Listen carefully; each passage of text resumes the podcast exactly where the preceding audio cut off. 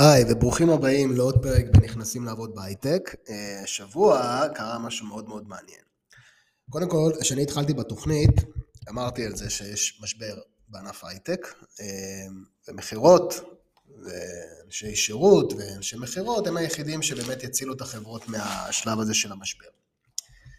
עכשיו, בהתחלה המון אנשים הרימו גבה, איזה משבר, אנשים אה, מפוטרים, או נגיד בפיתוח של מישהו, אז יש אה, איזה חמש-שש הצעות עבודה. נכון, כרגע, אבל אוטוטו זה לא יהיה. ההייטק הולך להיפטר המון המון המון המון המון משכבות השומן. וכל שבוע מי שנמצא בתוכנית בעצם אה, יש איתי mastermind, שבעצם אנחנו עולים, ותוקפים בעיות מאוד מאוד אה, ספציפיות.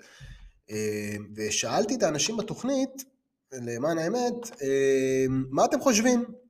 אוקיי, אה, על כל, אה, על כל מה שנקרא המצב אה, בפיטורים וכל מה שבעצם, אוקיי, רשמתי להם מה הדעה שלכם לגבי נושא הפיטורים בהייטק, איך זה בא לידי ביטוי, למה התוכנית שלי, סמארטווי, נגן הצלה לחברות שמפטרות, ומה החברות יצטרכו כרגע לגייס בדחיפות כדי להציל את עצמם ממכת מוות. אוקיי, שורה תחתונה, חברה שלא תצליח לעשות התאמות, ואדפטציה למצב שכרגע נמצאת בו בשוק, היא מהר מאוד תחדל מה שנקרא מלהתקיים, כי שורה תחתונה, כך חברות עובדות. יש מצב אמ, שאנחנו עוברים, בין אם זה משבר, בין אם זה אה, כל אחד עם התהייה שלו של מה ואיך הוא צריך לעשות. ובעצם אנחנו רואים כאן אה, הזדמנות. איך אומרים? כל משבר טוב, אל תפספס משבר טוב. אל תפספס משבר טוב. ועוד פעם אני אגיד את זה, אל תפספס משבר טוב, אוקיי? וזה לא אני אמרתי, זה וויסטון צ'רצ'יל אמר בשנות ה-40 באנגליה, אחרי מלחמת העולם השנייה. עכשיו ברור שזה לא באותם מימדים של מלחמת העולם השנייה ושאר הדברים, אבל, יש כאן אבל מאוד מאוד גדול. ענף ההייטק עבר כבר מספר uh, משברים. היה את המשבר של שנות האלפיים, אוקיי? שתחשבו על זה, כמו היום למשל אנשים שלמדו מקצועות, אז גם למדו מקצועות ופשוט גילו שוק שאין בו עבודה. אבל מאז שנות האלפיים עד היום ההייטק התקדם, ההייטק התפתח, אבל יחד עם זאת, משהו מאוד מאוד בסיסי שקרה כאן בישראל, שלא קורה דווקא בעולם.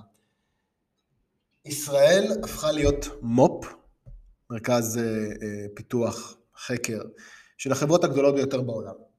נמצאים כאן מרכזי הפיתוח של גוגל, מייקרוסופט, פייסבוק, אפל וחברות אה, תעשייתיות ועוד אה, מספר חברות, משמע ישראל הוכרה בעצם ל-R&D, אוקיי, למתכנתים, למפתחים, הרי מה הדבר הראשון, עד שאני באתי, בסדר? מה הדבר הראשון שעלה לכם לראש? ששמעתם את המילה הייטק, תחשבו על זה. שמעתם את המילה הייטק, מה הדבר הראשון שעולה לכם לראש?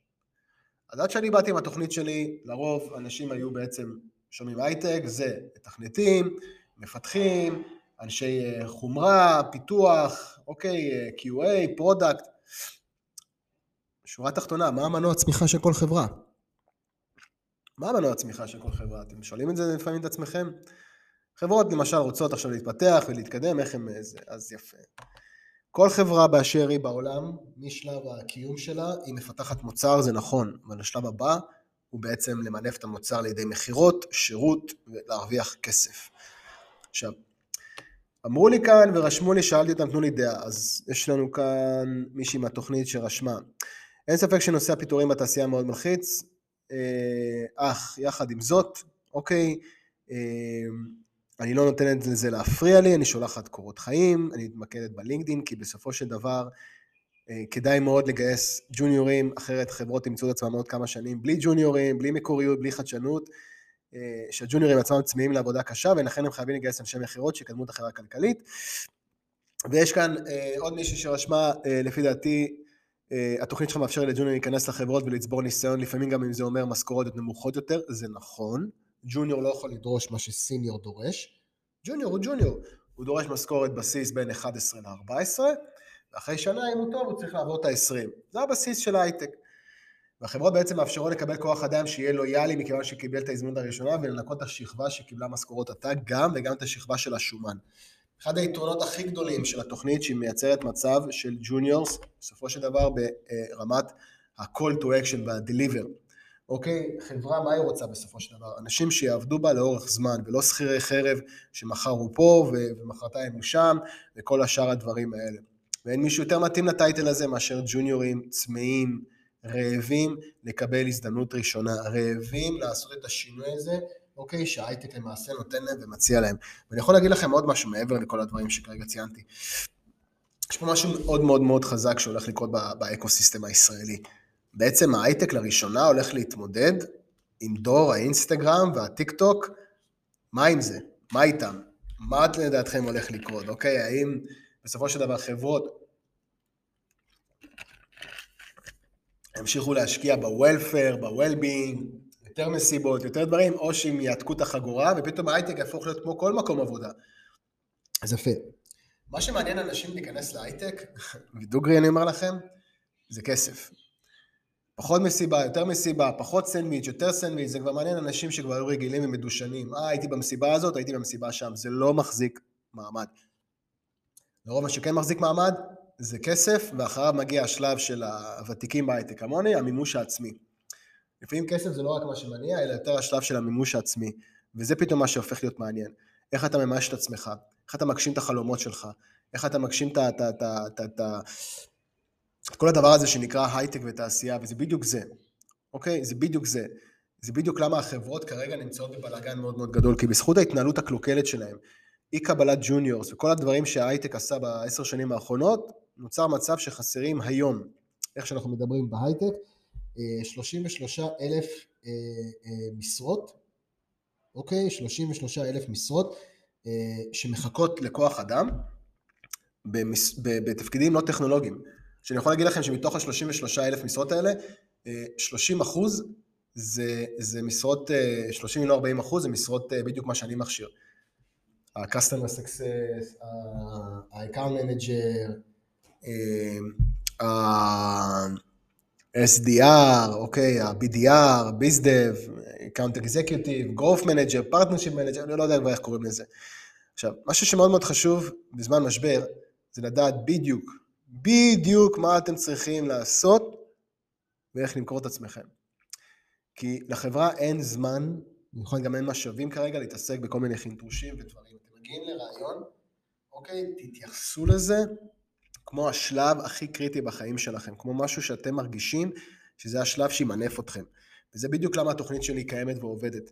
היא לוקחת אנשים עם חששות, עם פחדים, עם אנשים שבסופו של דבר, לא יודע, הם איפשהו נמצאים באיזשהו שלב, רגע לפני, אולי במצב של הכוונה, אולי במצב של שינוי קריירה, ופשוט נותנת להם את המענה הזה שנקרא מה זה הייטק, פותחת להם את הלינקדין, אוקיי, שאו-טו-טו אני יכול להגיד לכם חד משמעית, בתור מישהו שקצת מעורב במה שהתעשייה הזאת עושה, הלינקדין יחליף לנו את הקורות חיים. לא יצטרכו יותר לשלוח אה, קורות חיים, כמו שלצורך אה, העניין אנחנו נמצאים בשלב שהיום קוראים אה, קורות חיים בין 5 ל-6 שניות, וזה גם לא תמיד אנחנו קוראים, זה לפעמים גם הבוט, אוקיי? יש בוט כזה, אלגוריתם שקורא, כי על כל משרה בהייטק יש איזה 200-300 קורות חיים שנשלחים, אז אף אחד בעצם לא, אין לו זמן ואין לו סבלנות לבוא ולפתוח את הדבר הזה שנקרא אה, קורות חיים. אלא מעדיפים אנשים עם פרופיל לינקדאין שייתן הרבה יותר תקציר וסאמרי למי אתם מה אתם.